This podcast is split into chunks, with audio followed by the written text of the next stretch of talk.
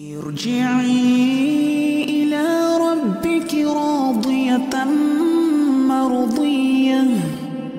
فادخلي في عبادي. وادخلي جنتي.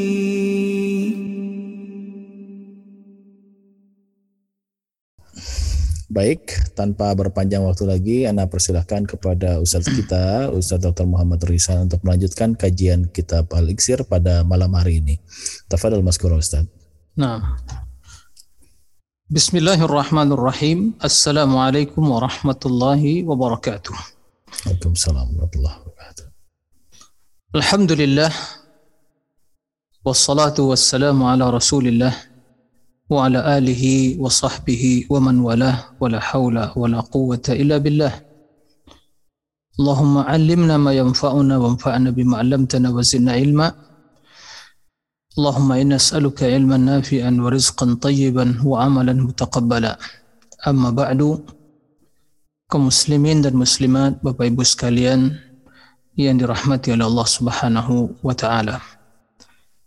Alhamdulillah puji dan syukur senantiasa kita haturkan kehadiran Allah tabaraka wa taala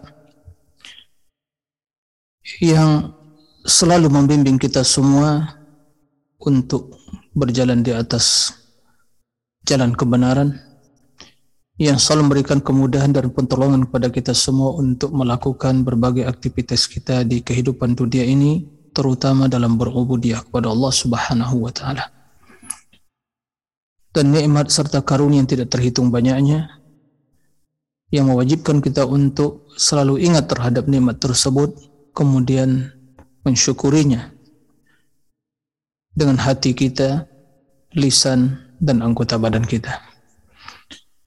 Kemudian salat dan salam untuk Nabi yang mulia Nabi Muhammad sallallahu alaihi wasallam. Allahumma salli ala Muhammadin wa ala ali Muhammad. Bapak Ibu sekalian, kaum muslimin dan muslimat rahimakumullah. Kembali kita melanjutkan kajian tentang tazkiyatun nafs. Pembahasan kita seputar masalah a'malul qulub, amalan hati. Yang merupakan bekal setiap hamba untuk menghadap Allah Subhanahu wa taala. Dalam hal ini kita mengkaji ringkasan kitab Madarijus Salikin di Manazil Iyyaka Na'budu wa Iyyaka Nasta'in karya Al-Imam Ibnu Qayyim Al-Jauziyah.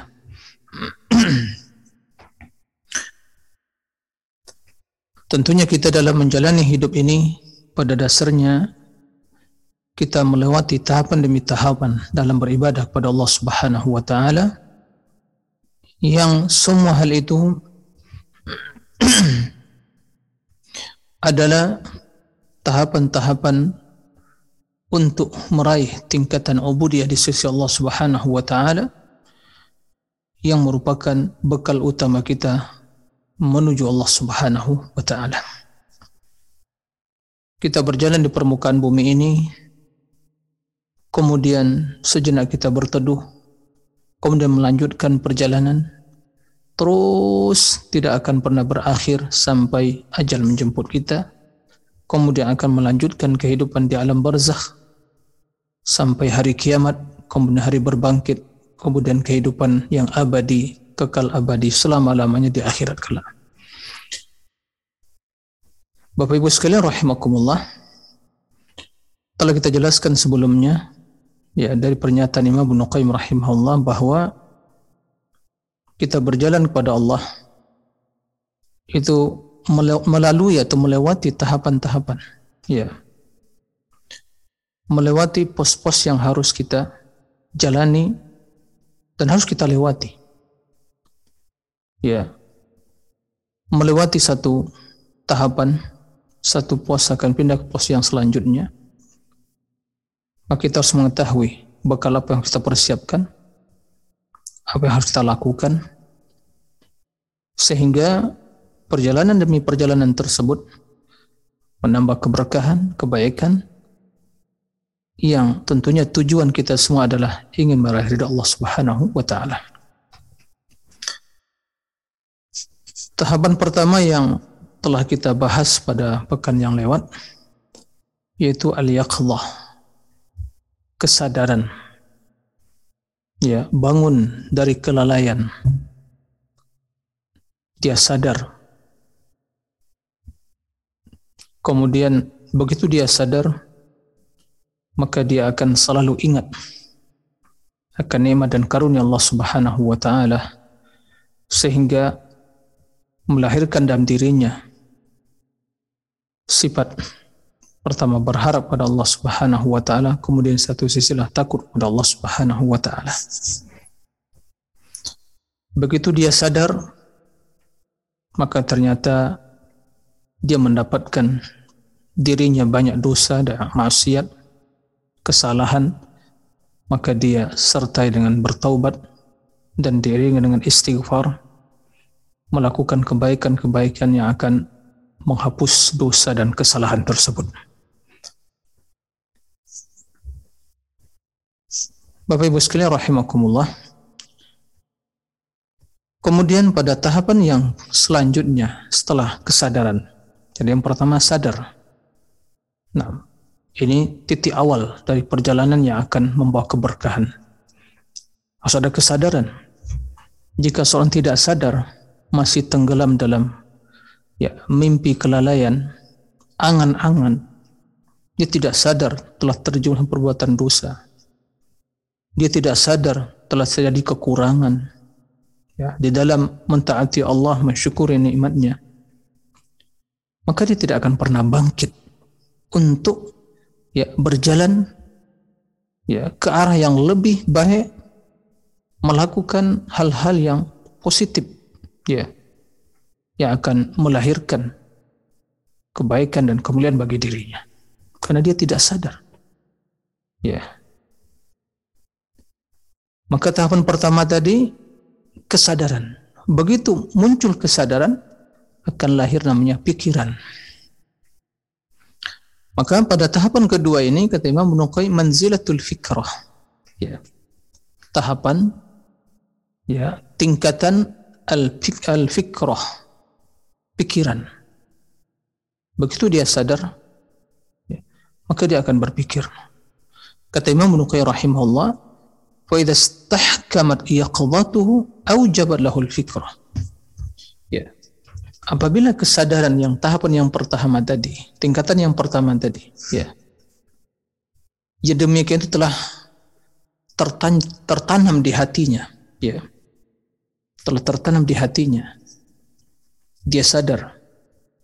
Makanya demikian itu akan melahirkan fikrah, pikiran.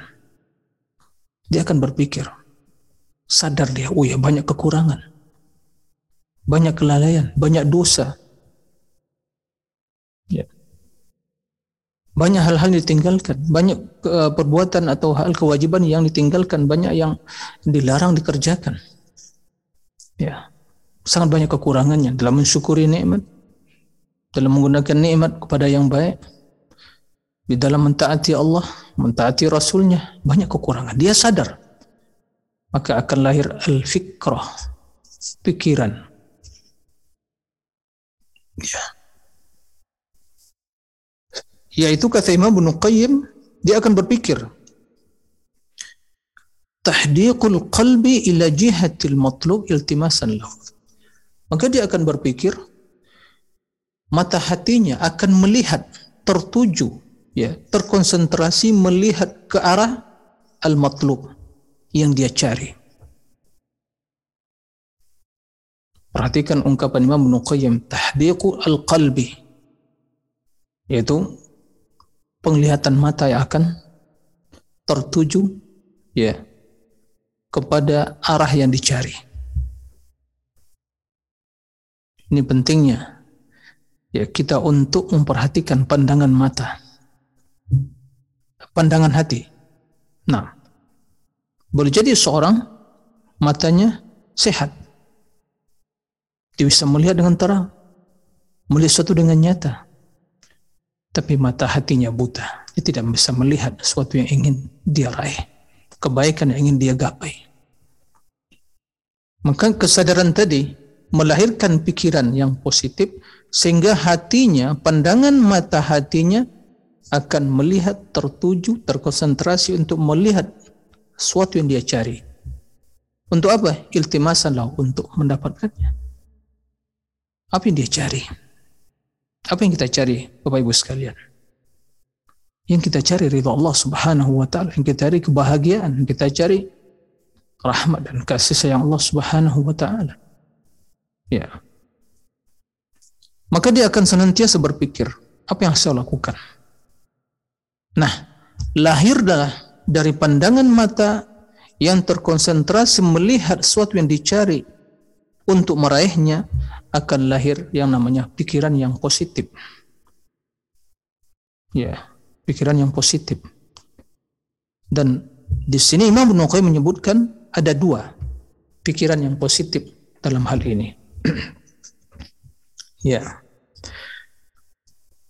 Jadi dalam kesempatan lain dalam kitab beliau yang lain Imam Ibnu menjelaskan ada lima ya pikiran yang positif yang merupakan ruang ya berpikirnya orang-orang yang memiliki akal yang sehat akan kita baca nanti dalam kitab ad-da'wa dawa yaitu penyakit dan obatnya karena berkaitan dengan topik kita pada kesempatan malam ini.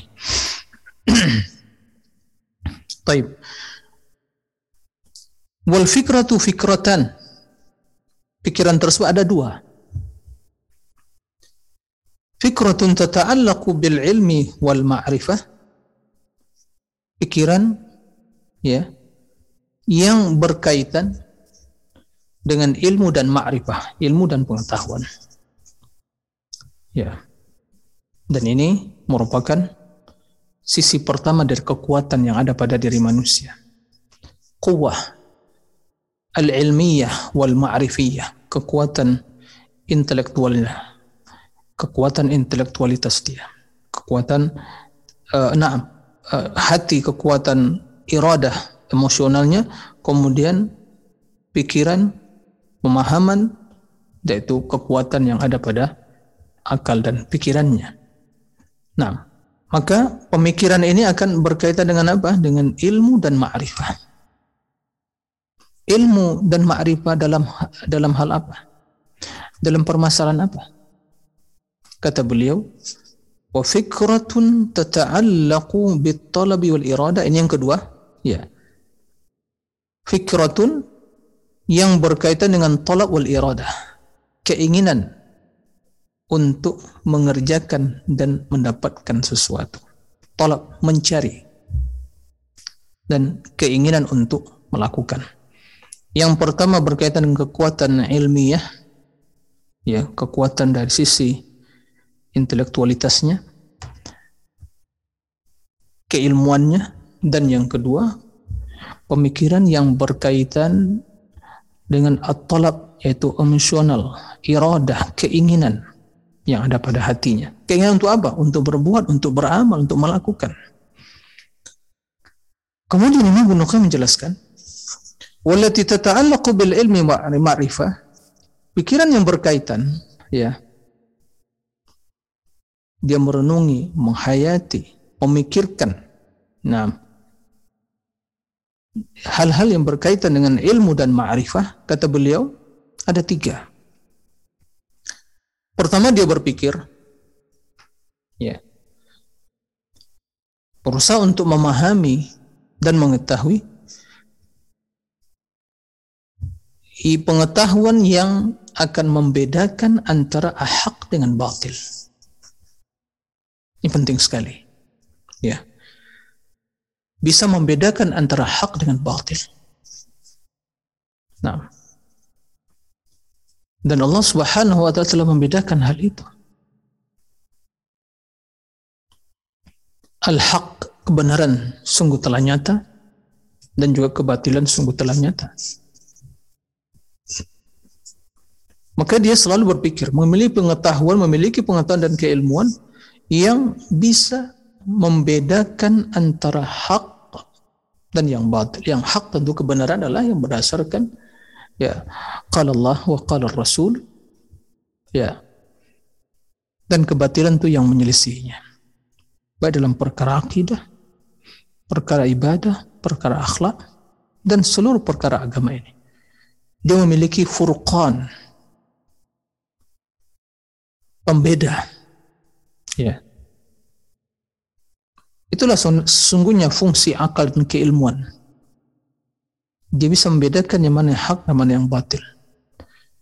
Dan yang lebih tinggi lagi dari itu adalah kedudukannya, kedudukan ilmu tersebut yang bisa membedakan mana kebenaran yang lebih besar, kemaslahatannya, dan mana kemungkaran kebatilan yang lebih besar, kemudaratannya.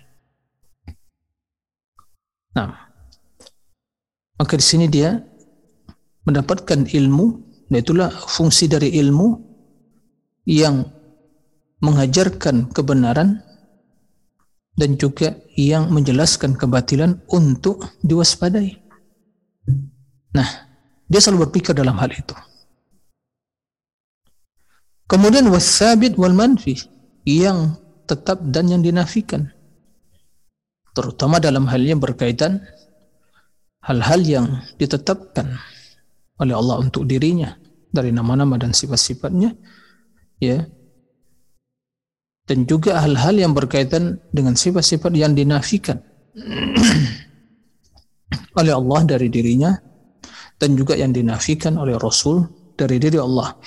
Wasabit wal manfi. Dia memiliki pengetahuan, dia berpikir bagaimana bisa membedakan antara hak dengan batil. Kemudian mana yang harus ditetapkan dan mana yang harus dinafikan. Dan ini berkaitan berkaitan erat sekali dengan pembahasan asma sifat dan sebagaimana akan jelaskan Imam Ibnu Qayyim pada pembahasan ya uh, tahapan yang selanjutnya yaitu al-basirah pengetahuan jadi kesadaran melahirkan pemikiran pemikiran melahirkan al-ilmu pengetahuan al-basirah ini pembahasan insya Allah yang akan kita bahas pada pekan yang akan datang. Nah jadi ini yang berkaitan dengan ilmu yaitu pemikiran yang bisa membedakan antara hak dengan al-batil.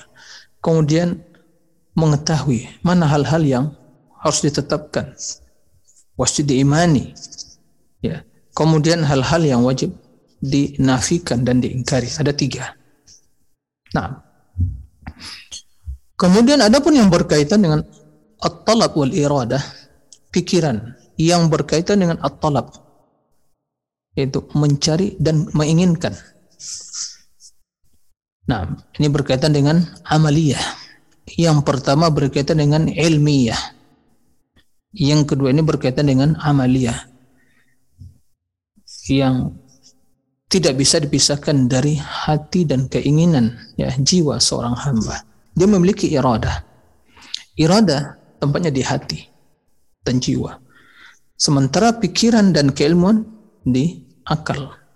Tapi antara akal dan hati memiliki hubungan yang sangat erat sekali. Baik. فهي الفكرة التي تميز بين النافع والضر. Pikiran yang membedakan antara yang bermanfaat dan yang mudarat.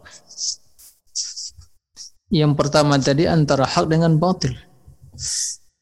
Dalam perkara amaliyah kita harus ya mengetahui mana yang bermanfaat bila dikerjakan dan mana yang mudarat bila dikerjakan.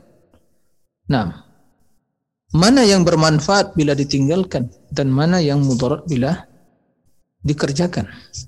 Kita harus mengetahui kemaslahatan dan kemafsadah, uh, mafsadah, maslahat dan mafsadah dalam sesuatu yang ingin dikerjakan, yang kita inginkan. Taib. Apakah ini bermanfaat atau sebaliknya menimbulkan kerusakan? Apakah hal ini maslahnya lebih besar atau mafsadahnya lebih besar? Nah, maka seorang berusaha untuk memikirkan mengetahui hal-hal yang bermanfaat tersebut. Nah, dari pikiran yang demikian itu akan lahir pikiran yang Nah, pikiran yang kedua, yang selanjutnya. ثم يترتب عليها فكرة أخرى. Kemudian akan lahir dari pikiran yang pertama, ya, pikiran yang kedua, yaitu memikirkan at-tariq ila husuli ma yanfa fayaslukuha. Dia akan berpikir akan berusaha untuk mengetahui berpikir mana jalan-jalan mana sarana, mana fasilitas yang bisa merealisasikan ya mewujudkan hal yang bermanfaat tadi untuk dia ikuti payuslukuha. Ya. Sekedar dia mengetahui ini bermanfaat, ini yang mudarat. Belum cukup. Dia harus mengetahui jalan dan cara untuk merealisasikan yang bermanfaat dan ya meninggalkan sebagaimana akan disampaikan beliau jalannya. Yang ketiga, jadi diketahui jalan, sarana, fasilitas, cara untuk ya mewujudkan, merealisasikan ya mengimplementasikan hal yang bermanfaat tadi agar dia bisa mengikutinya. Ya. Itu yang kedua. Yang ketiga, watariq ma yadurru dan mengetahui jalan yang akan menimbulkan kemudaratan tadi. Sebab-sebab sarana yang akan menimbulkan kemudaratan, kerusakan, kejelekan agar apa? Agar bisa dia tinggalkan, dia jauhi. Maka ada tiga. Pertama dia mengetahui hak mengetahui yang benar, yang bermanfaat dan yang tidak bermanfaat. Yang pertama, maka dari pengetahuan dari pikiran yang seperti itu akan lahir ya pikiran dia untuk mengetahui sarana, prasarana, fasilitas ya sebab-sebab atau jalan yang mewujudkan ya yang merealisasikan suatu yang bermanfaat tadi agar bisa diikuti. Yang pertama mengetahui yang bermanfaat, yang kedua mengetahui jalan, cara untuk ya mendapatkannya. Untuk merealisasikan yang bermanfaat dan mengetahui jalan, cara, ya, sarana, fasilitas, sebab-sebab yang akan menimbulkan kemudaratan kemudian dia bisa meninggalkannya. Berarti ada tiga Ya. Yang pertama, pikiran yang pertama berkaitan dengan keilmian, ya, ilmu berkaitan dengan ilmu dan yang kedua berkaitan dengan amal.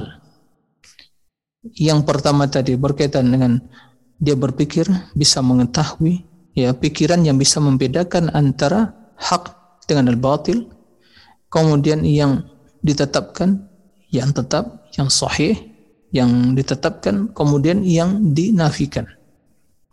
Nah, kemudian yang kedua berkaitan dengan amalan ya iradah at-talab tuntutan keinginan ya. Yang demikian itu akan dia salahkan berpikir bagaimana atau mana hal yang bermanfaat untuk mengetahui mana yang bermanfaat dan mana yang mudarat. Kemudian juga dia akan berpikir bagaimana untuk mendapatkan hal yang bermanfaat tadi. Jalannya bagaimana? Caranya bagaimana? Agar dia ikuti. Begitu juga jalan yang akan menjerumuskan ke dalam kemudaratan sehingga dia bisa meninggalkannya. Kata Imam Ibnu Qayyim rahimahullah, "Fahadihi sittatu aqsamin la sabi'a laha hiya majal afkar al-uqala." Ya. Dan inilah kata beliau enam aksam, enam macam la sabialaha tidak ada yang ketujuh jadi hanya enam saja. Hiya majalu afkaril uqala. Ia adalah ruang ya, ruang berpikirnya orang-orang yang berakal. Jadi orang yang berakal tidak keluar pikirannya dari memikirkan keenam perkara ini. Ya, Subhanallah. Ternyata fungsi akal itu luar biasa ya. Jadi orang yang betul-betul namakan punya akal yang sehat, ya. Sekarang ini banyak yang terpelajar, tapi kalau kita perhatikan, memiliki baik dalam pemerintahan, masyarakat dan yang lain, tapi ternyata omongannya, pernyataannya nyeleneh, merusak, mengadu domba, ya. Dia sadar atau tidak, tapi menunjukkan bahwa akal yang tidak sempurna. Ya. Dia tidak memikirkan akibat dari pernyataannya. Ya. Dia tidak memikirkan ya akibat ya dari omongannya.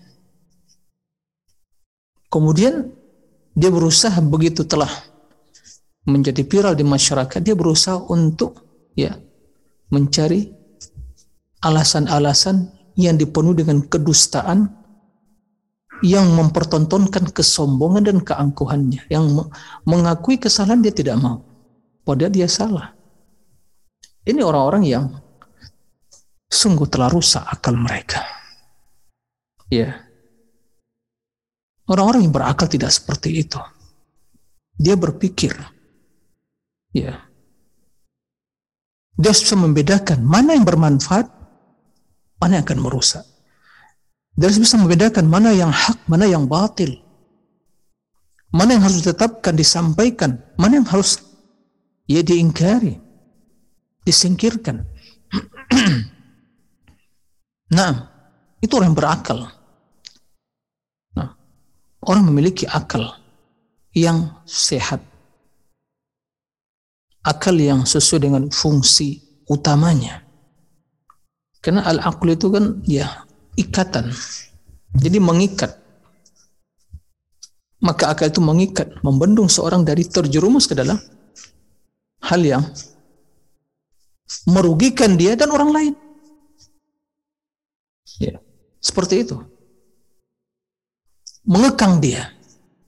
Nah, sehingga tidak leluasa memiliki kebebasan kata mereka ber ya apa namanya itu berorasi atau menyampaikan pikiran dan ya apa yang ingin dia sampaikan tapi dia pikirkan kalau saya utarakan ini ini merusak enggak ini menimbulkan kegaduhan enggak ya ini memecah belah enggak mengadu domba enggak ya ini apa apa efeknya di masyarakat? Itu orang berakal dipikirkan seperti itu. Tapi orang tidak memiliki akal ya omongan yang keluar tanpa memikirkan dampak dan akibatnya. Ya.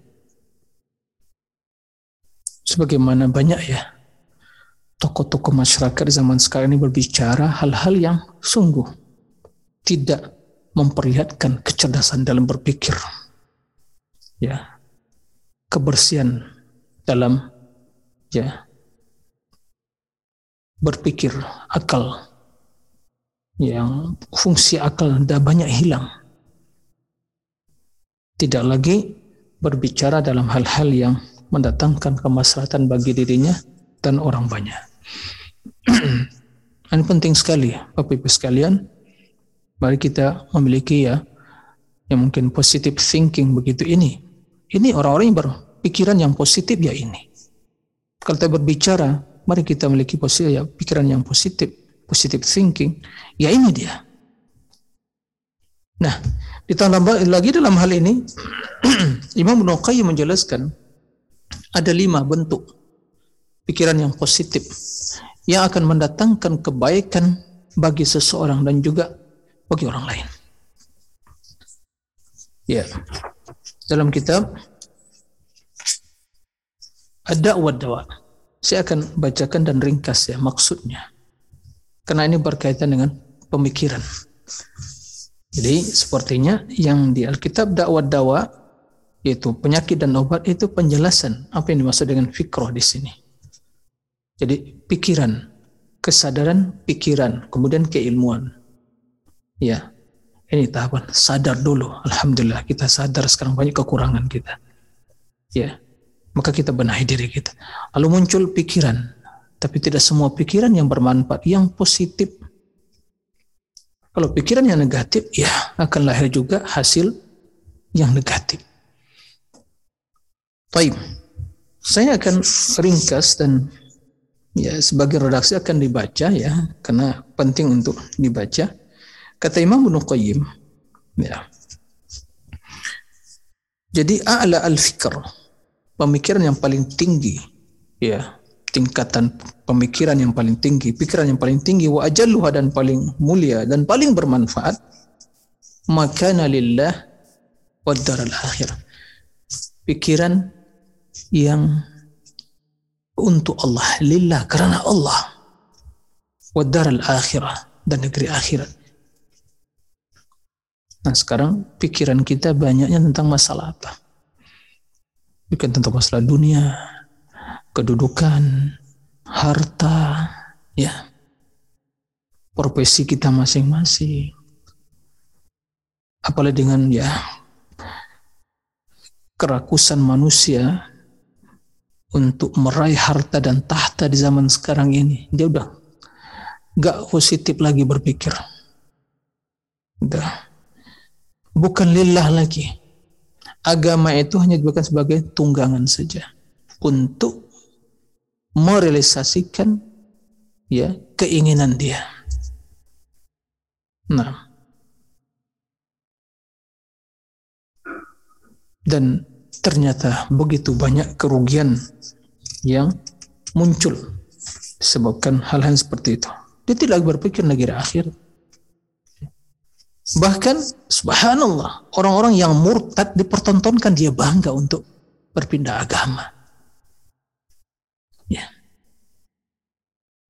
Ini kebodohan mempertontonkan kebodohan ya, kemudian kekufuran. Ya. Nauzubillah min dalik. Ya. Maka waspada kita. Maka dalam hal ini kata Imam Nuqay yang paling bermanfaat kita berpikir lillah karena Allah tentang negeri akhirat, berpikir tentang tempat kita. Ya. Kehidupan akhir kita. Yang kita semua akan berjalan menuju hal itu. Nah, famakana lillah dan pemikiran lillah karena Allah itu mungkin kita bisa namakan ya pemikiran yang positif itu kata beliau ada beberapa macam. Ya. Yang pertama, seorang al-fikrah fi ayatihi munazzalah. Dia selalu berpikir, berusaha untuk mengetahui, menghayati, merenungi ayat-ayat Allah yang diturunkan. Subhanallah, Al-Quranul Karim. Berarti kita sebanyak membaca Al-Quran, merenungi, menghayati, ya, karena tujuan Al-Quran diturunkan untuk ditadaburi. Afala tadabbarun Al-Quran? Ya, am ala qulubin aqfaluha. Tidakkah mereka mentadabur Al-Quran, merenungi, memikirkan maknanya, menghayati, mengetahui atau hati mereka telah terkunci. Nah, dalam banyak ayat Allah mengajak kita hambanya untuk mentadabur Al-Quranul Karim. Ini yang pertama berpikir tentang makna Al-Quran, ya, mentadabur tentang kandungan Al-Quran akan melahirkan keilmuan yang luar biasa. Akan melahirkan pemikiran yang positif. Ya. Wa fahmi muradihi minha dan memahami maksudnya. Ya. Maksud Allah di dalam ayat-ayat tersebut. Dan begitu kita membaca Al-Quran, hadirkan dari kita bahwa seolah Allah langsung, sedang langsung berbicara kepada kita. Begitu kita mendengar, ya, firman Allah Subhanahu wa taala. Alladzina amanu istajibu lillahi walir rasul idza da'akum ma yuhyikum. Wahai orang beriman, istajibu lillah walir rasul. Allah menyuruh kita dengan sifat iman. Istajibu lillah. Penuhi seruan Allah, panggilan Allah, walir rasul dan juga seruan rasul, panggilan rasul. Yang menyuruh kalian untuk kehidupan yang akan memberikan ya kebahagiaan dan kehidupan yang hakiki bagi diri kalian. Ini Allah menyuruh kita. Lalu bagaimana sikap kita? Ya alladzina amanu taqullah haqqa tuqatih. Orang beriman ittaqullah.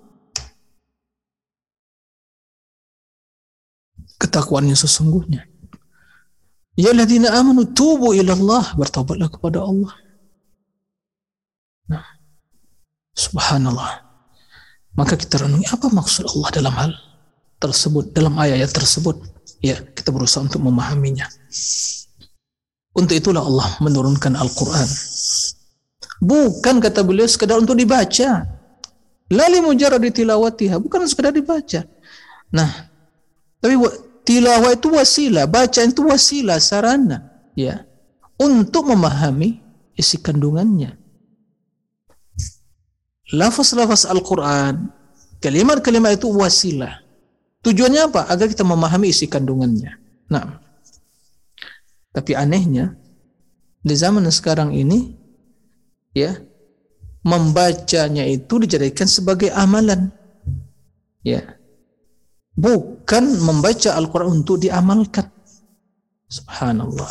Benar kata sebagian ulama salaf bahwa Al-Quran diturunkan untuk diamalkan. Bagaimana saya bisa mengamalkan? Dia memahami maksudnya kemudian diamalkan. Dia berpikir mentadabur ya. Tapi manusia menjadikannya menjadikan bacaannya sebagai amalan. Maka kita perhatikan, dia membaca Al-Quran, tapi itu amalan dia. Maka tidak berubah sikap perilaku, ya, tutur kata. Dia membaca Al-Quran. Karena itu amalan dia baca Al-Quran. Bukan dia membaca untuk mengamalkan. Ya. Dia tetap membuat zalim, mengkhianati amanat, ya, mengkiri janji. Pada Al-Quran juga aufu bil uqud, ya. La takhunu Allah wa takhunu Rasul wa takhunu amanatikum. Jangan khianati, ya. Allah, jangan khianati Rasul dan amanat kalian, amanah. Ya. Allah mengharamkan berbagai bentuk kezoliman. Nah, Allah mengharamkan berbagai bentuk riba, menghalalkan jual beli. Tapi na'udzubillah, ya, ayat demi ayat dibaca, tapi tidak diamalkan. Allah memerintahkan untuk mentaati Allah dan Rasulnya sebagai bentuk kecintaan, tapi mereka malah membuat hal-hal yang beda, tidak ada tuntunannya. Kenapa? Karena dia membaca Al-Quran untuk jadikan sebagai amalan, bukan membaca Al-Quran untuk diamalkan. Berbeda. Bacaan sebagai amalan dan membaca untuk diamalkan. Nah, ini yang pertama. Ini yang berkaitan ya pemikiran yang positif yang berkaitan dengan Allah. Yang kedua, untuk Allah ya. Al-fikra fi ayatin masyhudah, berpikir, merenungi, menghayati ayat-ayat Allah yang kita saksikan itu tanda-tanda kekuasaan Allah. Lihat alam semesta ini. Langit yang begitu tinggi. Ya, tujuh tingkat tanpa tiang. Kok bisa? Ya, tegak tanpa tiang dan tidak runtuh dan jatuh. Siapa yang memegang itu semua? Siapa yang menahan itu semua? Allah. Subhanallah. Lihat matahari di siang hari rembulan di malam hari, kemudian bumi yang terhampar luas, ada gunung, ada laut, ada sungai, ada danau, pohon-pohon, pepohonan, subhanallah, ada hewan ternak, pemandangan yang begitu indah, kebun-kebun yang begitu indah, subhanallah yang menyejukkan pandangan mata. Itu harus kita tadabur dan hayati. dan ini berkaitan dengan tauhid rububiyah. Nah, tatkala itu kita lakukan, itu akan bertambah iman kita. Kita yakin subhanallah. Ma khalaqta hadha batil ya Allah. Sungguh semua hal tidaklah diciptakan sia-sia belaka. Penuh dengan hikmah. Akan menambah keimanan kita. Akan menambah keyakinan kita pengagungan kita kepada Allah yang menciptakan seluruh hal itu. Nah, Maka ini perlu perhatikan. والاعتبار بها واستدلال بها على أسمائه وصفاته وحكمته وإحسانه وبره وجوده Bila kita merenungi hal itu semua, maka kita semakin mengetahui bagaimana ya kemuliaan nama-nama Allah dan kesempurnaan sifat-sifatnya, keagungan hikmah dan kemuliaannya, kebaikan Allah dan kedermawanan Allah. Tampak dari itu semua. Ya. Taib. Itu pikiran yang kedua. Yang ketiga kata Imam Ibnu Qayyim ini pikiran yang positif. Ya. Di barang siapa yang ingin menjadi ya positive thinking, memiliki positive thinking, maka perhatikan kelima perkara ini. Dan itu sangat akan bermanfaat bagi seseorang yang bilang melakukannya. Yang ketiga, berpikir, merenungi, menghayati tentang nikmat-nikmat dan kebaikan-kebaikan Allah, karunia Allah ya terhadap hambanya dengan berbagai bentuk nikmat dan luasnya rahmat Allah Subhanahu wa taala serta keampunan dan kasih sayang Allah. Ya subhanallah. Wa asbagha alaikum ni'amahu zahiratan wa batin. Allah ya curahkan kepada mereka kepada kalian semua nikmatnya lahir dan batin. Wa ma bikum min ni'matin fa Allah enggak satu pun nikmat yang ada pada diri kalian kecuali datang dari Allah Subhanahu wa taala.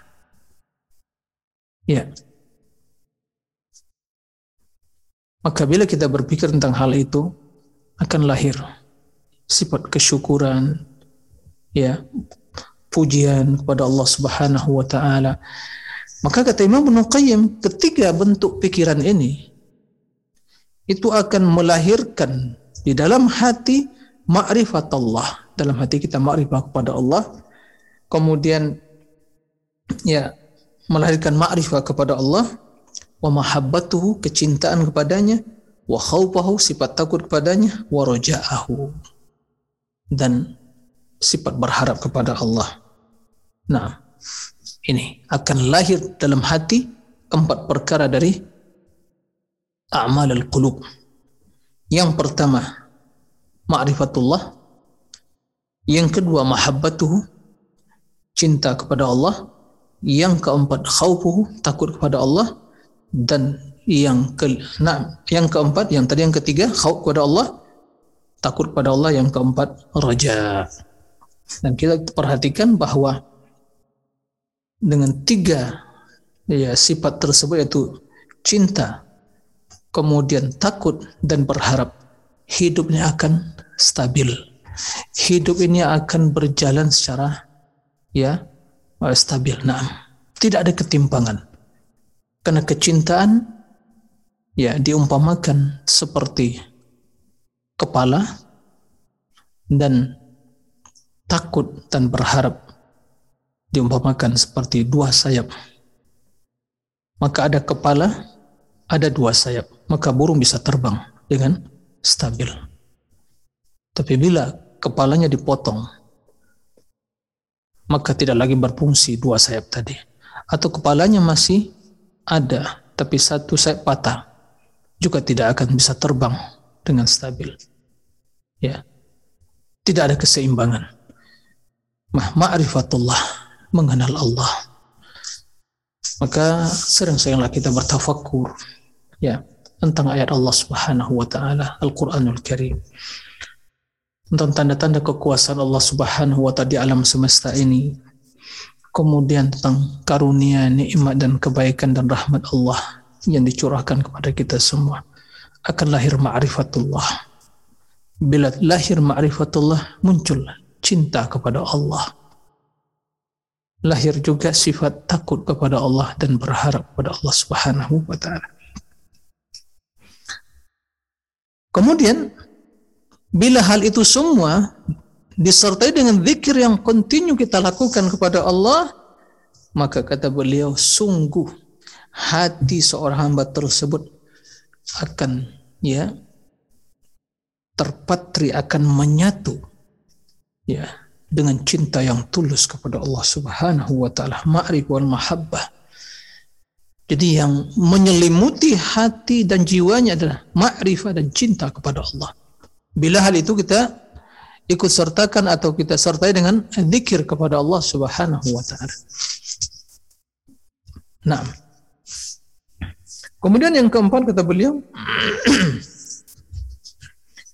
yang keempat kalau tadi berkaitan ya dengan Allah Subhanahu wa taala, Rabb yang kita ibadati.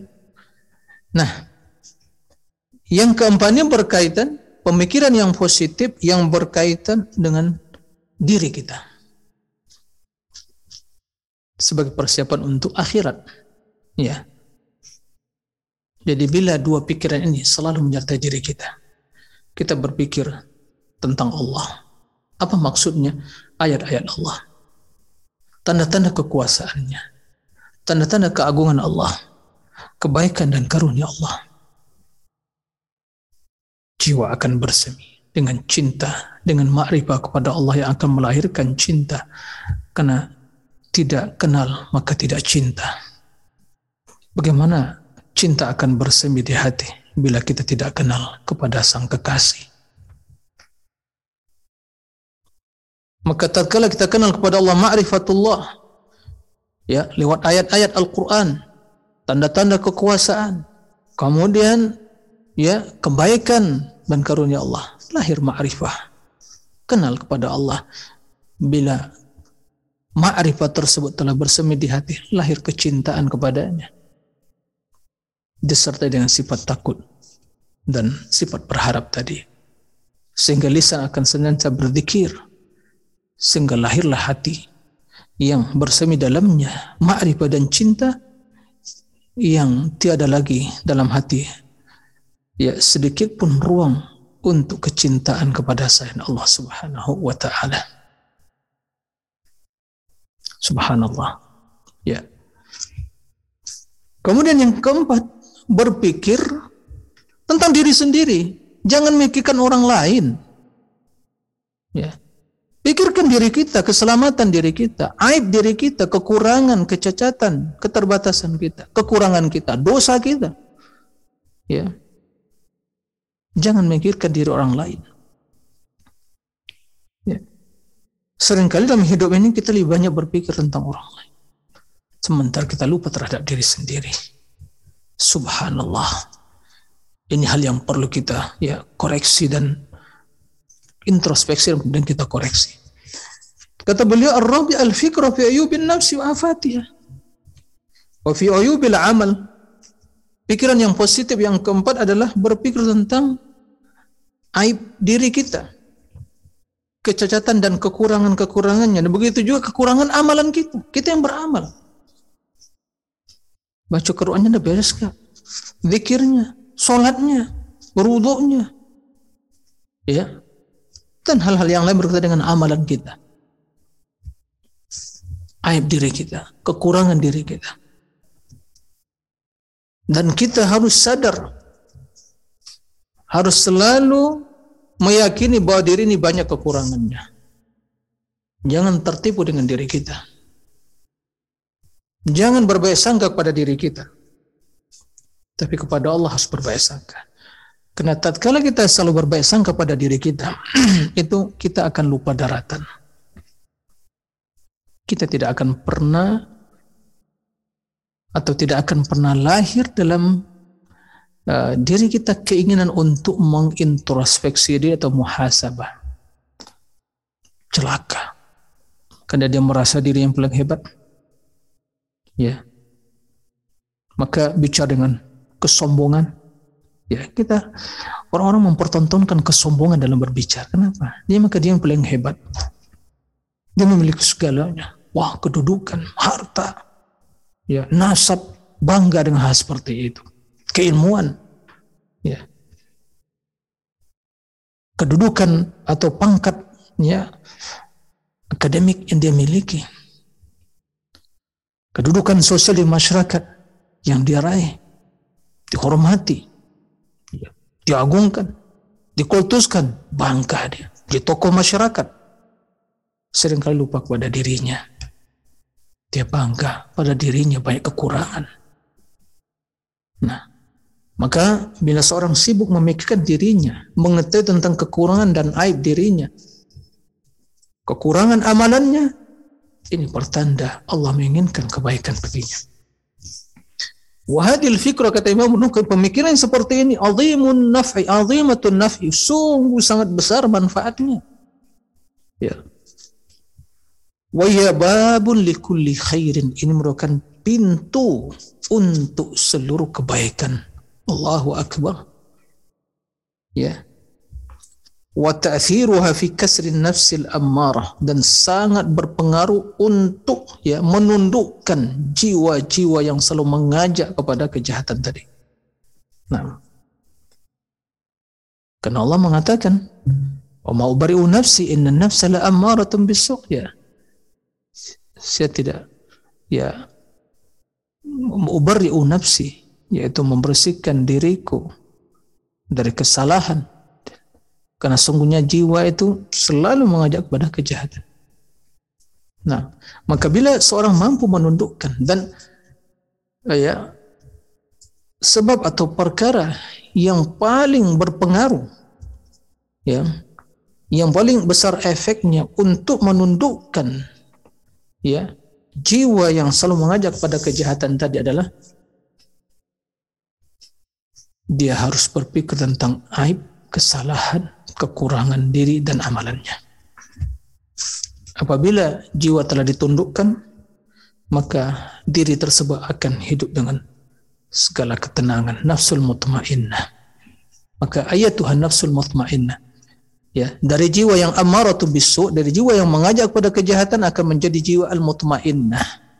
Jiwa yang tenang, jiwa yang tenteram, jiwa yang aman, jiwa yang uh, mulia. Nah, wanta'ashat wasar al-hukum lah. Maka dia akan jiwa tersebut terus akan bangkit ya. Sehingga dialah yang mendominasi ya. Maka hatinya akan hidup. Dan instruksi dia itulah yang akan berlaku ya. Fi di dalam kekuasaan jiwa tadi. Nah maka jiwa akan melahirkan sikap perilaku yang baik yang akan mewujudkan kemaslahatan. Kemudian dari situ akan lahir muhasabatun nafs. Itu sesungguhnya muhasabah. Ya. Yang kelima, pikiran yang positif itu subhanallah luar biasa. Sengaja saya baca ini karena ya luar biasa begitu saya membaca perkataan Imam Nukaim ini subhanallah. Mana kita ini selama ini dari berpikir positif yang seperti ini? Kita sering mengatakan mari berpositif ya positive thinking kan begitu?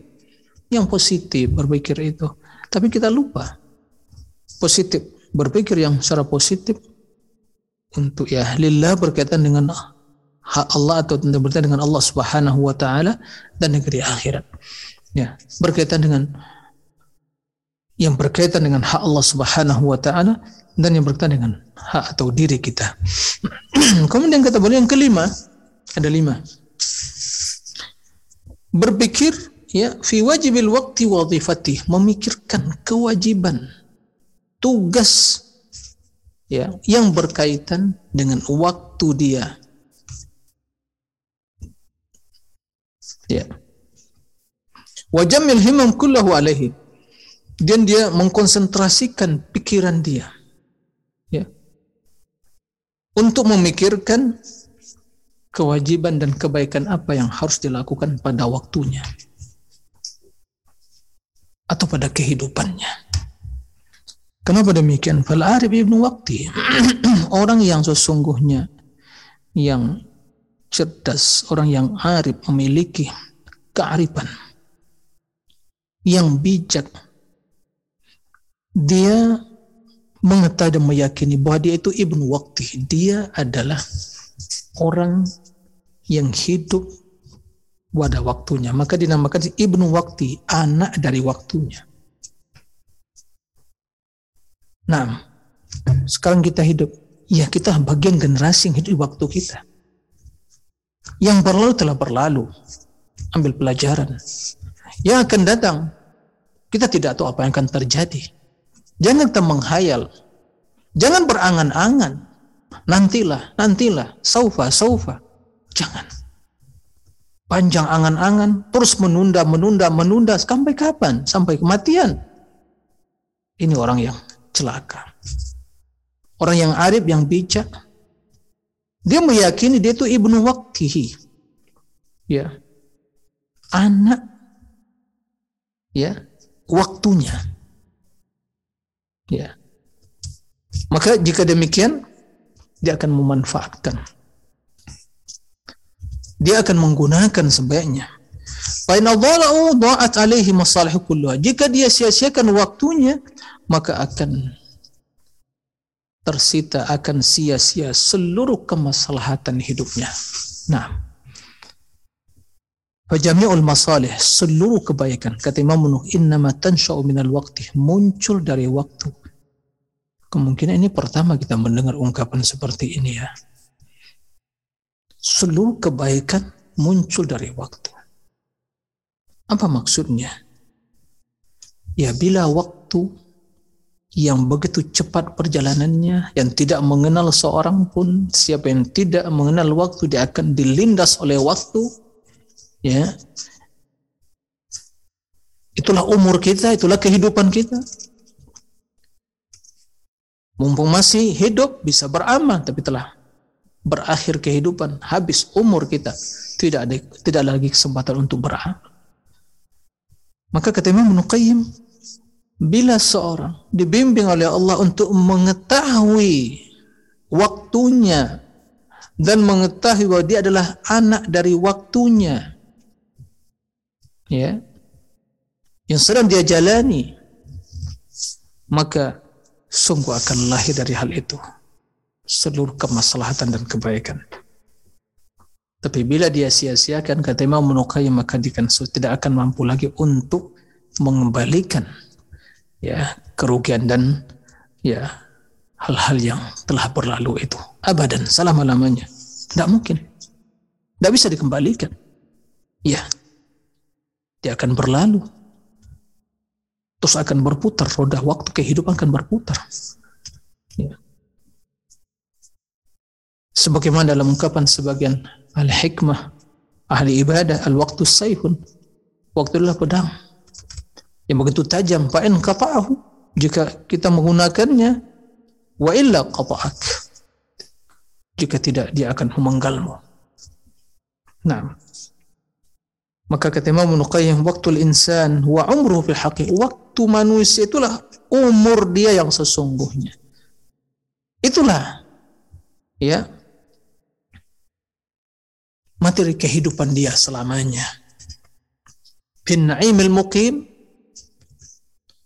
di kehidupan, kenikmatan ya kekal abadi di akhirat kelak. Dan juga ya materi kehidupan dia di alam kubur nah wa huwa yamurru asra'a min maris sahab waktu berlalu lebih cepat ya dari berlalunya awan ya gitu nah maka kata beliau, "Pemangkana waktu lillah wa billah." Jika waktu seorang itu lillah karena Allah wa billah dan dengan Allah apa maksudnya? Waktunya lillah dia beramal karena Allah wa billah senantiasa mohon pertolongan kepada Allah, itulah kehidupan dia dan umurnya. Adapun selain hal itu tidaklah termasuk ya dalam kehidupan dia yang sesungguhnya. Kalaupun dia hidup kata Imam Ibnu Qayyim, hidupnya tidak ubah seperti kehidupan hewan ternak, bahaim kata beliau. Kalaupun dia menggunakan waktunya dalam kelalaian, ya, sendagurau, angan-angan yang batil, maka tentu yang lebih baik dalam kondisi seperti adalah tidur. Ya. Tidur yang dia, waktu dia gunakan untuk tidurnya wal batalah pengangguran itu lebih baik Seandainya kehidupan tersebut hanya dihabiskan dalam kelalaian, ya, berangan-angan yang tiada artinya. Pemautu hadha, orang yang seperti itu, kematian dia itu lebih baik daripada kehidupan dia. Ya. Subhanallah. Ini pernyataan Imam Nuqayyim yang menjelaskan kepada kita tentang ya lima ya lima bentuk pemikiran yang positif bila kita ingin meraih kebahagiaan dan kemuliaan. Nah, apa yang dijelaskan oleh beliau dalam kitab Madarijus Salikin dan kita membaca ringkasan perkataan beliau, ini sesungguhnya yang lima tadi itu menjelaskan maksud dari dua pikiran tadi. Secara keilmian, ya, tadi berpikir tentang masalah ayat-ayat Allah, Al-Quran Karim, kemudian menyaksikan tentang ya tanda-tanda cipta Allah Subhanahu wa taala, kemudian kebaikan Allah Subhanahu wa taala, karunia, nikmat dan seterusnya.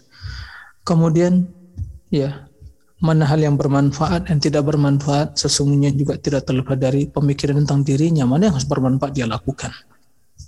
Maka dia muhasabatun nafs mengintrospeksi diri mengenal aib kekurangan ya dan kelalaian diri tadi.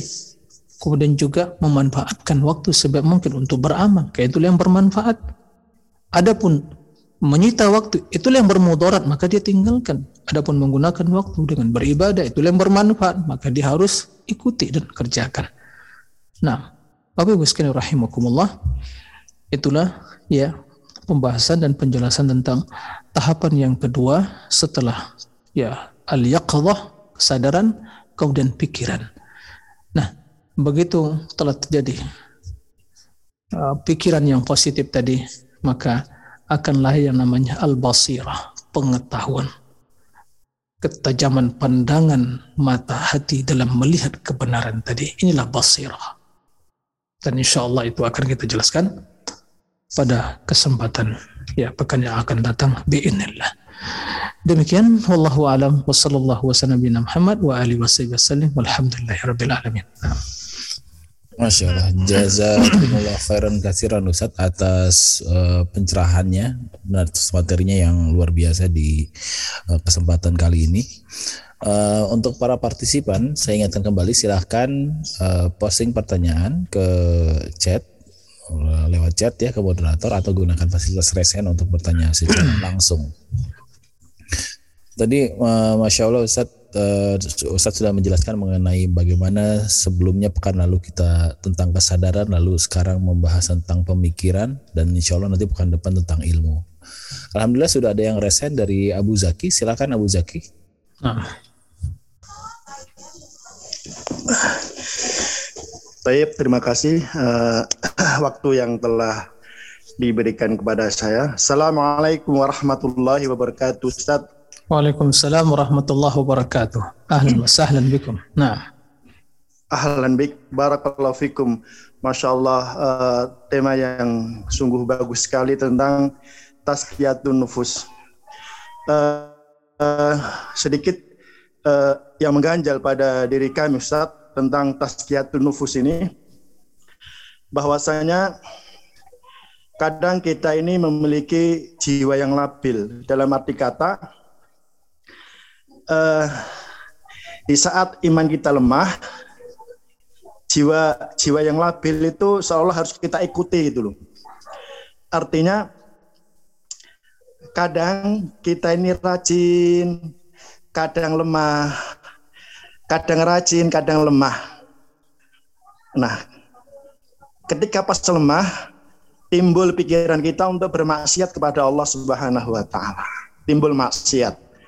Nah, Bagaimana trik agar ketika hati lemah datang bisikan setan untuk melakukan maksiat itu untuk menanggulangi itu bagaimana Ustadz? Untuk nah. menanggulangi agar kita ini tetap komitmen konsisten dengan keimanan kita itu agar kita tidak tergoda terjatuh ke lembah maksiat. Mohon nah. penjelasannya. Nah, Ya, Baik, terima kasih kepada Pak ya Bu Zaki Barakallahu Fik atas pertanyaannya, pertanyaan yang luar biasa ya. Nah, uh, sebagaimana yang kita maklumi dan ini adalah perkara yang uh, suatu hal yang telah pasti kebenarannya yaitu iman itu bertambah dan berkurang. Itu tidak diragukan, ya. Jadi grafik iman kita turun naik. Ya pasang surut. Dan itu sesungguhnya secara prinsip itu hal yang manusiawi. Ya, sebab kalau iman tidak seperti itu, berarti kita sama dengan level para malaikat. Berarti tidak akan pernah berdosa. Ya. Maka kata Rasulullah SAW, "Illam tudhnibu, fayudhibullahu bikum wa ya'ti biqaumin yudhnibun thumma yastaghfirun fayaghfirullah." Fayaghfiru lahum. Atau kama qala Nabi sallallahu jika kalian tidak pernah terjerumus dalam perbuatan dosa, tidak berbuat dosa, maka Allah akan menghilangkan kalian dan menggantikan dengan kaum yang lain. Mungkin mereka terjerumus perbuatan dosa, kemudian mereka memohon keampunan, Allah ampuni. Maksudnya bukan ya me, apa namanya itu membenarkan perbuatan dosa, atau melegitimasi perbuatan dosa tidak, tapi maksudnya itulah kondisi manusia. Para sahabat ya mereka mengadu kepada Rasulullah SAW, ya Rasulullah, kalau kami duduk di majlismu ya Rasulullah, mendengar ayat Allah, mendengar hadis, mendengar tentang surga dan neraka, iman kami bertambah. Kami ingat kepada Allah, ingat pada akhirat. Tapi begitu kami kembali ke rumah kami masing-masing dan berinteraksi dengan istri, anak, ya, maka kami merasakan sesuatu yang berbeda. Terasa ya berkurang, ya, berkurang ingatan atau mengingat tentang Allah dan akhirat tadi, ya. Maka kata Rasulullah SAW, lo kuntum ya kama takununa indi lanazalat al malaika wa safal malaika atau kama qala Nabi SAW kalau kalian senantiasa kondisi kalian ya seperti kalian berada di hadapanku di majelisku ya maka sungguh para malaikat akan turun berjabat tangan dengan kalian. Berarti kalian bukan jenis manusia lagi dan malaikat gitu. Artinya apa? Ya selama kita hidup dunia ini yang namanya manusia pasti ya merasakan kondisi yang diutarakan tadi. Iman pasang surut. Maka tugas kita adalah memastikan ya dan melakukan hal-hal yang akan mendatangkan ya bertambahnya iman tadi dan mempertahankan keimanan ya kemudian mewaspadai ya dan meninggalkan sebab-sebab sarana yang akan menjerumus menjerumuskan ke dalam kemaksiatan dan dosa tadi. Maka yang harus kita perhatikan dalam hal ini ya agar kita terhindar dari terjerumus ke dalam perbuatan dosa dan maksiat tadi tatkala iman kita dalam kondisi don atau mungkin lemah hendaklah kita menghadirkan yang namanya muraqabatullah kita sudah tahu nih ini dosa terlarang kita sudah tahu bagaimana ancaman Allah dan Rasulnya. Ancaman Allah, afwan, ancaman Allah. Nah, kita mengetahui bagaimana ya akibat dari perbuatan dosa tersebut. Nah, untuk agar senantiasa kita memiliki kewaspadaan bila ada bisikan-bisikan dari syaitan dan jiwa yang majak pada kejahatan tersebut, maka hendaklah kita senantiasa menghadirkan dalam diri kita yang namanya muraqabatullah. Pengawasan Allah. Ya. Muraqabatuh. Allah yang memantau, Allah yang memperhatikan, Allah yang mengawasi. Enggak ada yang tersembunyi. Kita berusaha bersembunyi dari manusia, tidak akan tersembunyi dari Allah. Yastakhfuna minan nas, wa yastakhfuna minallah. Mereka ingin ya bersembunyi dari Allah dan manusia dan tidak ya bersembunyi bersembunyi ya, tidak merasa ya takut pada Allah Subhanahu wa taala. Nah, mereka berusaha menyembunyikan diri dari manusia, dari pandangan manusia, tapi mereka lupa ya kepada Allah dan berusaha tidak mau berusaha ya menutupi aib mereka dari pandangan Allah Subhanahu wa taala. Maka ini hal yang sangat bermanfaat bila kita mendapatkan kondisi yang seperti itu. Ya selain kita terus menghadirkan bahwa ya azab Allah sangat pedih ya bayangkan bagaimana neraka. Nah maka di sini pentingnya khauf tadi. Khauf yang bermanfaat takut yang bermanfaat adalah takut yang membendung seorang dari terjumus dalam perbuatan maksiat dan dosa tadi nah jadi dalam kondisi seperti ini kita harus menjadikan sifat takut kepada Allah dan azabnya lebih mendominasi ya kondisi dan keadaan kita. Sebaliknya bila kita terjerumus ke dalam perbuatan maksiat dan dosa dan kita mungkin ya setan membisikkan pada kita ya kamu udah udah terlanjur berbuat maksiat dan seterusnya maka tidak ada keampunan bagi mungkin kita mulai pesimis maka di sini kita lebih ya memberikan kursi yang lebih besar bagi sifat rojak kita, berharap kepada Allah. Itu lebih mendominasi sehingga kita tidak berputus asa dan pesimis dalam hidup ini. Nah ini pentingnya tadi harus ada khauf dan rojak tadi untuk menjaga keseimbangan tadi. Kemudian perlu diketahui ya begitu ada pikiran untuk ini maka kita jauhkan sarana-sarana yang akan ya menjerumuskan ke dalam hal itu semua. Inilah dengan seperti itu ya kita akan bisa terselamatkan dan tentunya yang yang tak kalah pentingnya adalah memohon pertolongan kepada Allah Subhanahu wa taala. Maka kalimat la haula wa la quwata illa billah. La haula Arti tidak ada kemampuan kami untuk berpindah, bergeser suatu kejelekan kepada kebaikan. Ya, dari kejelekan kepada kebaikan. Daripada maksiat pada ketaatan. Ya, dan tidak ada kekuatan kami untuk melakukan kebaikan.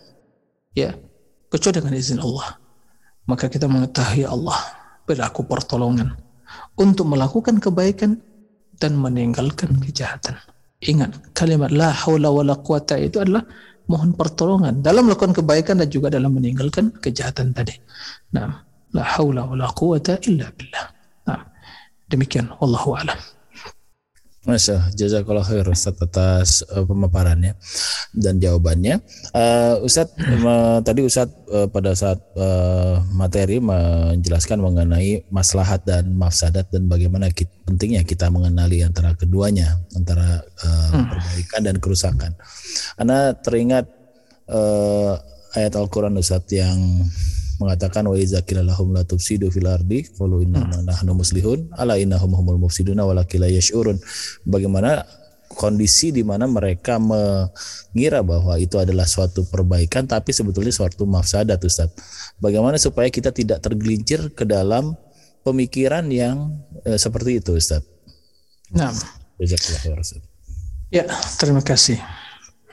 Jadi memang kita hidup ya di zaman sekarang ini sungguh ya dipertontonkan sifat-sifat kemunafikan itu dan kesombongan itu. Jadi orang-orang munafikin itu ya kan dalam konteks yang menjelaskan sama munafikin jangan buat kerusakan mereka mengatakan kami buat baik kok. Ya kan? Ya, kenyataanmu udah mengadu domba dan membuat ya uh, keresahan di masyarakat. Enggak maksudnya kan di kalangan internal gitu ya macam-macam ya. Jadi udah kebatilan ditutupi dengan kesombongan. Macam-macam. Nggak mengakui. Itulah. Ini sifat-sifat kemunafikan itu banyak tanpa zaman sekarang ini. Idza qila la tusidu fil ard. Qalu inna nahnu muslihun. Padahal dia merusak pikirannya pernyataannya. Nah agar kita tidak terjerumus dengan cara-cara yang seperti itu ya pertama ya kita betul-betul tulus dan jujur di dalam berkata, di dalam berbuat bahwa perkataan kita lillah atau untuk siapa? Kita bicara lillah atau untuk kelompok kita atau untuk dunia kita, untuk status kita, untuk ya uh, status sosial kita, untuk jabatan kita, mempertahankan kedudukan atau untuk siapa? Cari dunia, maka seorang yang betul lillah, dia akan berbicara lillah ya, yang baik. Tapi kalau sudah berbicara untuk mengikuti hawa nafsunya, mempertahankan kedudukan, mempertahankan posisi, mempertahankan berbagai status sosial dan seterusnya, dia akan pandai ya berretorika, akan pandai merangkai kata, ya bersilat lidah. Ya. Untuk apa?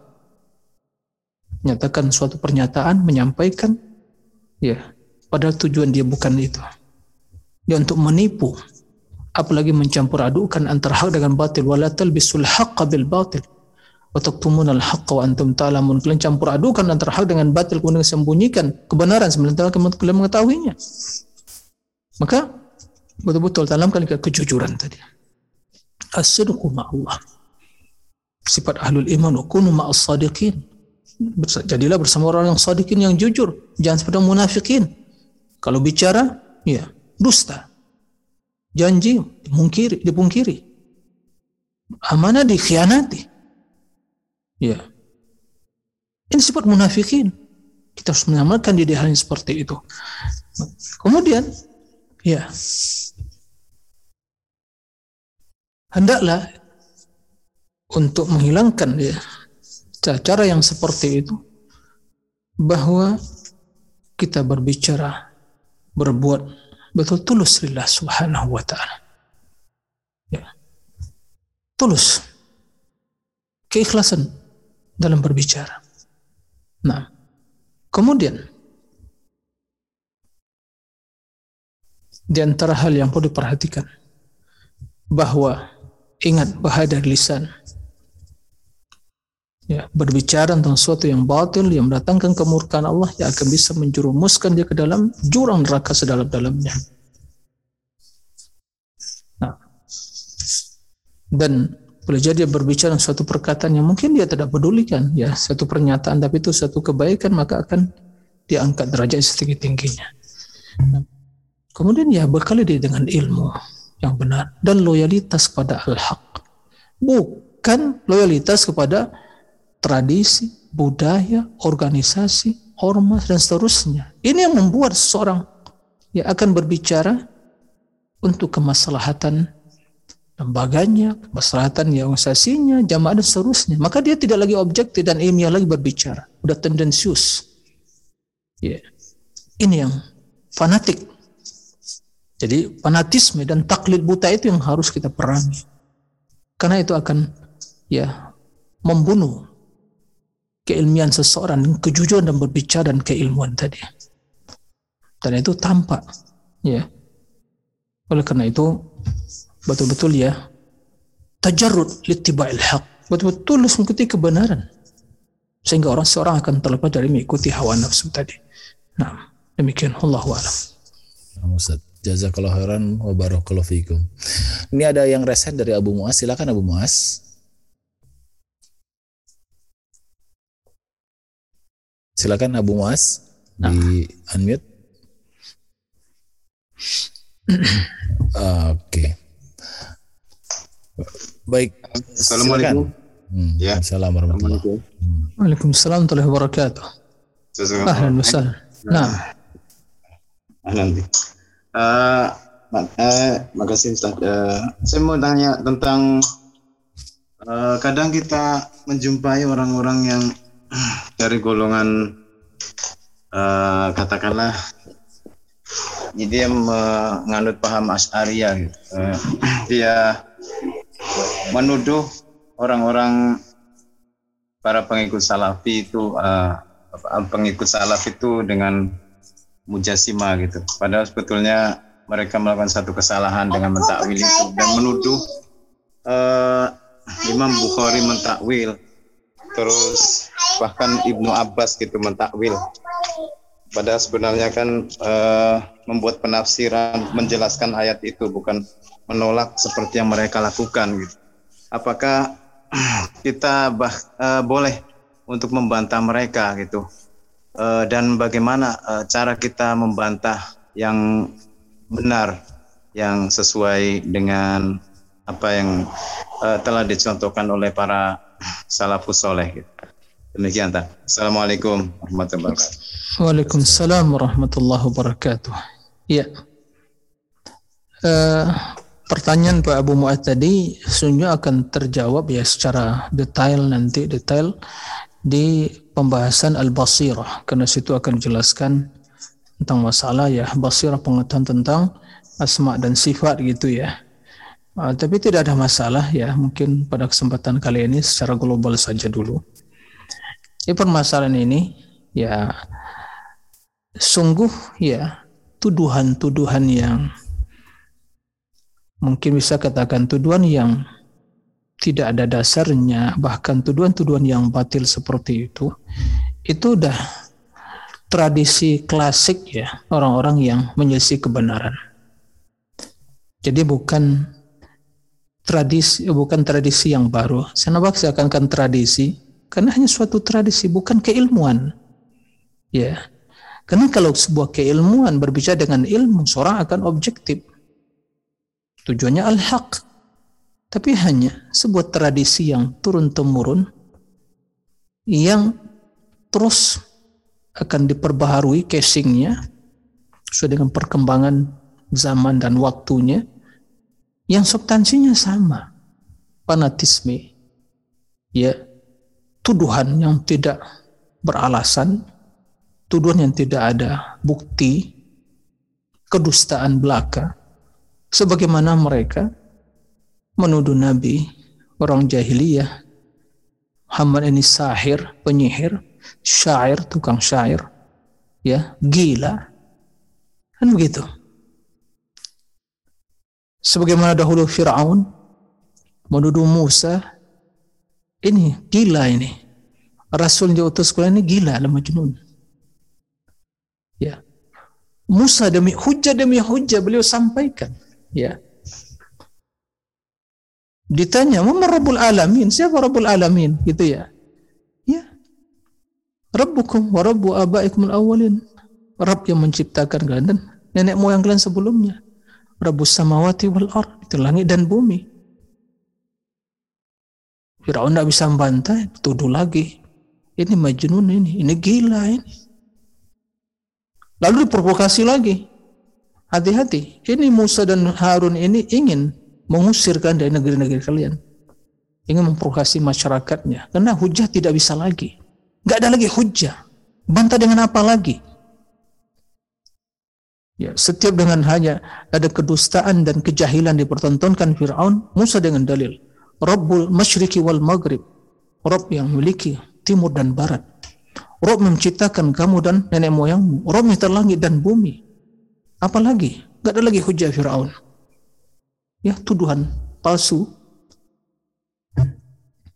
Tuduhan, kedustaan. Ini majrun. Ya, ini akan mengeluarkan kalian dari negeri kalian akan mursyid kalian. Dia ingin kekuasaan, macam-macam.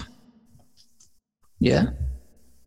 Walhasil, terakhir, tidak mampu membantah ya, hujah-hujah Fir'aun. Bagaimana akan membantah? Kebenaran mau dibantah. Baru digunakan kekuatan dan kedudukan. Ancaman demi ancaman. Nah, metode yang seperti ini itu berulang. Bagi mereka orang-orang yang ya uh, pengikut hawa nafsu dan memiliki kekuasaan dia akan menggunakan cara-cara yang sama. Maka tadi katakan itu tradisi yang klasik dikemas dengan casing yang baru. Ya maka jangan tertipu kita. Sama begitu juga. Rasul mengajak tauhidkan Allah. Mereka mengatakan cukup apa yang kami dapatkan dari nenek moyang kami. Dituduh Nabi, wah Muhammad ini gila, syair, penyair, sahir, penyihir. Nabi tidak ada kecuali Abdullah wa Rasulu yang diwahyukan kepadanya. Hamba Allah dan Rasulnya wahyukan. Sama. Setiap ahlul batil ya baik itu dari segi mungkin teologi atau mungkin masalah asma sifat dan yang lain-lainnya seperti itu dan itu hal yang sudah klasik juga dahulu dinamakan ya mujassima, musyabbiha, nasibah macam-macam. Nasibah itu kata mereka yang menegakkan kebencian ya kepada ahlul bait itu tuduhan orang-orang Rafidah kepada ahli sunnah. Karena ahli sunnah menyingkap kebatilan mereka. Ahli sunnah menjelaskan kebatilan akidah rafilah. Ya, seperti itu. Muncul ya Setelah itu orang yang sifat. Maka ahli sunnah menetapkan sifat sebagaimana tertera dalam Al-Quran dan hadis. Muncul mereka yang mentakwil. Ya. Wah, ini musyabbihah. Mujassima. Ya. Begitu muncul ahlul kalam yang lain yang mereka kata menggunakan logika, akal, mereka yang berakal, mereka yang logikanya yang macam-macam. Dituduhlah ahli sunnah hasyawiyah. Mereka tuh hanya kerjanya ngumpul-ngumpul riwayat tapi nggak paham. Jadi tuduhan itu udah tradisi klasik dikemas dengan kemasan kemasan dan casing kontemporer sama. Ya, itu udah tradisi orang-orang yang tidak memiliki hujah argumentasi dari untuk menjawab kebenaran. Bagaimana kebenaran mau dibantah? Ya, maka sama. Tapi dalam hal ini saya ingin menyampaikan kalau Pak Abu Mu'ad memiliki dalil ya dan bisa menegakkan hujah dan menyingkap syubhat-syubhat mereka ya sampai. Jika tidak diberikan kepada ahlinya. Tapi sibuk di dunia maya, nggak jelas siapa lawan bicara kita. Nama-nama ya palsu banyak yang menggunakan nama nggak jelas. Ya, copot sana, copot sini, ya itu mau jadi perdebatan tidak berujung ya maka tidak perlu menyibukkan dengan seperti itu ya jika Abu Muad memiliki dalam hujah dan memahami permasalahan dalam hal ya sampaikan hujah selesai. Mau diterima alhamdulillah. Diterima ya selesai. Tugasnya menyampaikan. Ya ada penyibukkan dia dengan ya apalagi membuka peluang ayo perdebatan terbuka. Tidak ada manfaat seperti itu. Al-haq wadih. Ya kebenaran jelas. Kebatilan juga jelas dan akan sirna. Ya kul ja wa kul ja al-haq wa zahaqal batil bila datang kebenaran akan sirna kebatilan itu. Maka uh, tidak perlu diladai dengan tuduhan seperti itu itu hal yang biasa ya tuduhan seperti itu yang penting kita terus bersabar dalam megang kebenaran ini dan terus ya membekali diri dengan ilmu yang kuat ilmu yang uh, benar dan memohon pertolongan kepada Allah untuk selalu istiqamah di atas kebenaran. Ya. Maka jangan pernah kita merasa ya pintar, merasa paham, ya kemudian hanya mencukup mengandalkan diri sendiri, keahlian kita, kemampuan kita, kecerdasan kita enggak. Tatkala itu kita akan celaka dan binasa. La haula wala quwata illa billah. Berserah pada Allah memohon petunjuk kepada Allah, keteguhan hati di atas kebenaran. Sisipkan dalam doa istiftah kita di penghujung malam, doa yang dibaca oleh Nabi, ya.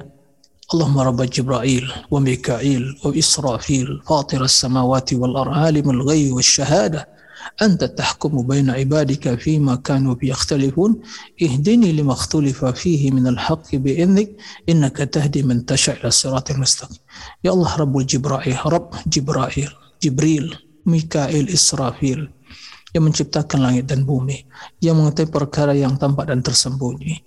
Ya, engkaulah yang mengadili di antara hamba-hambamu dalam perkara yang mereka perselisihkan. Engkau yang menghakimi. Maka tunjuki tunjuki aku aku kepada kebenaran tunjuki aku kepada kebenaran dalam perkara yang mereka perselisihkan. Sesungguhnya tiada yang bisa menunjuki kepada kebenaran kecuali hanya engkau ya Allah. Itu dibaca. Ya muqallibal qulub tsabbit qulubana ala itu yang harus dilakukan. Nah demikian Allahu a'lam Masya Allah, jazakallah khair atas jawabannya. Ini ada satu pertanyaan di kolom chat yang nah.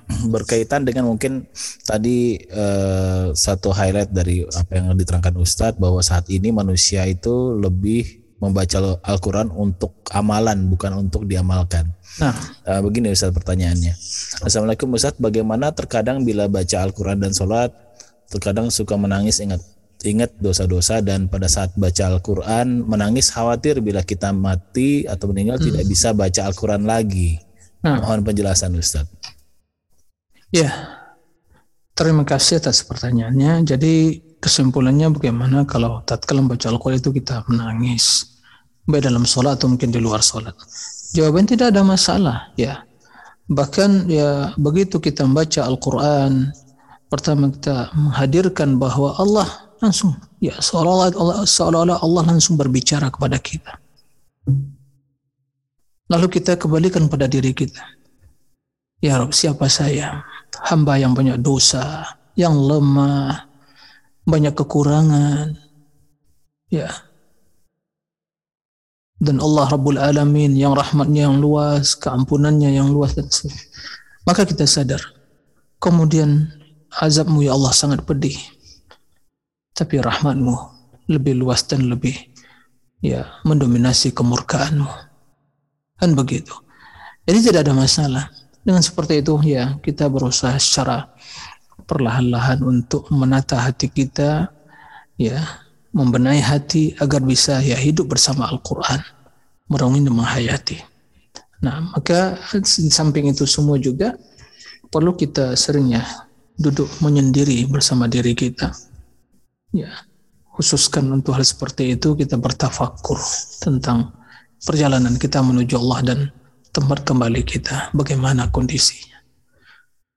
Benar sekali ya bahwa zaman sekarang ini memang alhamdulillah kaum muslimin masih banyak baca Al-Qur'an. Tapi banyak yang menjadikan baca Al-Qur'an sebagai amalan sementara lupa mengamalkan ya apa yang dibaca. Bahkan ya sangat jauh dari apa yang diharapkan. Maka kita melihat bagaimana kemunduran kaum muslimin dari ya sisi keyakinan, perilaku, sikap, akhlak. Kenapa? Ya mereka baca Al-Quran, tapi hanya sebagai amalan, bukan diamalkan. Nah, padahal Al-Quran kitab petunjuk, kitab hidayah, kitab cahaya, ya penjelasan, membedakan antara hak dengan al-batil, dalamnya terdapat ya motivasi untuk beramal dan juga ancaman dari kejahatan dari neraka. Ya kenikmatan-kenikmatan dalam surga luasnya rahmat Allah kasih sayang Allah nikmat Allah. Ya kemudian kemuliaan keagungan kesempurnaan ya nama-nama Allah dan sifat-sifatnya. Ya kemudian seruan demi seruan dengan seruan iman ya bagaimana Allah Subhanahu wa taala mengajak hambanya demi kebaikan mereka. Tapi banyak hambanya yang berpaling. Nah, ini semua tentu ya tidak ada masalah ya. Bila itu terjadi, menangis, menghayati kesalahan, merenungi, tafakur, kemudian berusaha untuk membenahi, membersihkan jiwa berdasarkan ya bimbingan Al-Quran atau ayat-ayat yang kita baca tadi. Ya, semoga Allah membenahi hati kita, memperbaiki jiwa kita semua. Allahumma ati nufusana taqwaha zakki anta khairu man zakkaha anta waliyuha maulaha. Allahumma inna nas'aluka al-huda wa tuqa wal afafa wal ghina. Allahumma ربنا آتنا في الدنيا حسنة وفي الآخرة حسنة وقنا عذاب النار وصلى الله وسلم على نبينا محمد وآله وصحبه وسلم. وآخر دعوانا أن الحمد لله رب العالمين. سبحانك اللهم بحمدك أشهد أن لا إله إلا أنت أستغفرك وأتوب اليه والسلام عليكم ورحمة الله وبركاته. Waalaikumsalam warahmatullahi wabarakatuh. Alhamdulillah Ustaz atas uh, pencerahannya dan jawaban-jawabannya di malam hari ini. Uh, masih ada beberapa pertanyaan tapi insya Allah nanti akan disampaikan di pertemuan berikutnya Ustaz insya Allah. Insya Allah. Baik. Uh, semoga Ustadz dan tim di sana di selalu di berada dalam dengan Allah Subhanahu wa taala dan juga selalu diberi kesehatan untuk selalu memberikan ilmu-ilmu um, yang bermanfaat bagi kita semua di sini. Baik juga terima kasih kepada seluruh partisipan dan jangan berkecil hati bagi yang belum dibacakan pertanyaannya. Insya Allah pertanyaannya ini akan dicatat lalu kemudian diberikan atau diajukan nanti pada pertemuan uh, kajian Alexer berikutnya di pekan-pekan akan uh, berikutnya.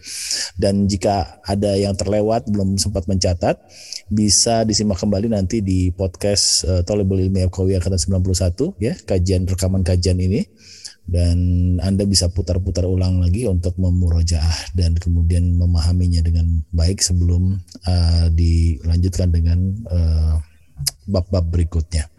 Baik, kita sampai di ujung dari kajian Tolebel Ilmi Angkatan 91 dari kajian kita Paliksir bersama Ustaz Dr. Muhammad Rizan Hafizahullah Ta'ala. Sampai bertemu di kesempatan berikutnya. Wabillahi taufiq Walidayah. Wassalamualaikum warahmatullahi wabarakatuh. Wassalamualaikum warahmatullahi wabarakatuh.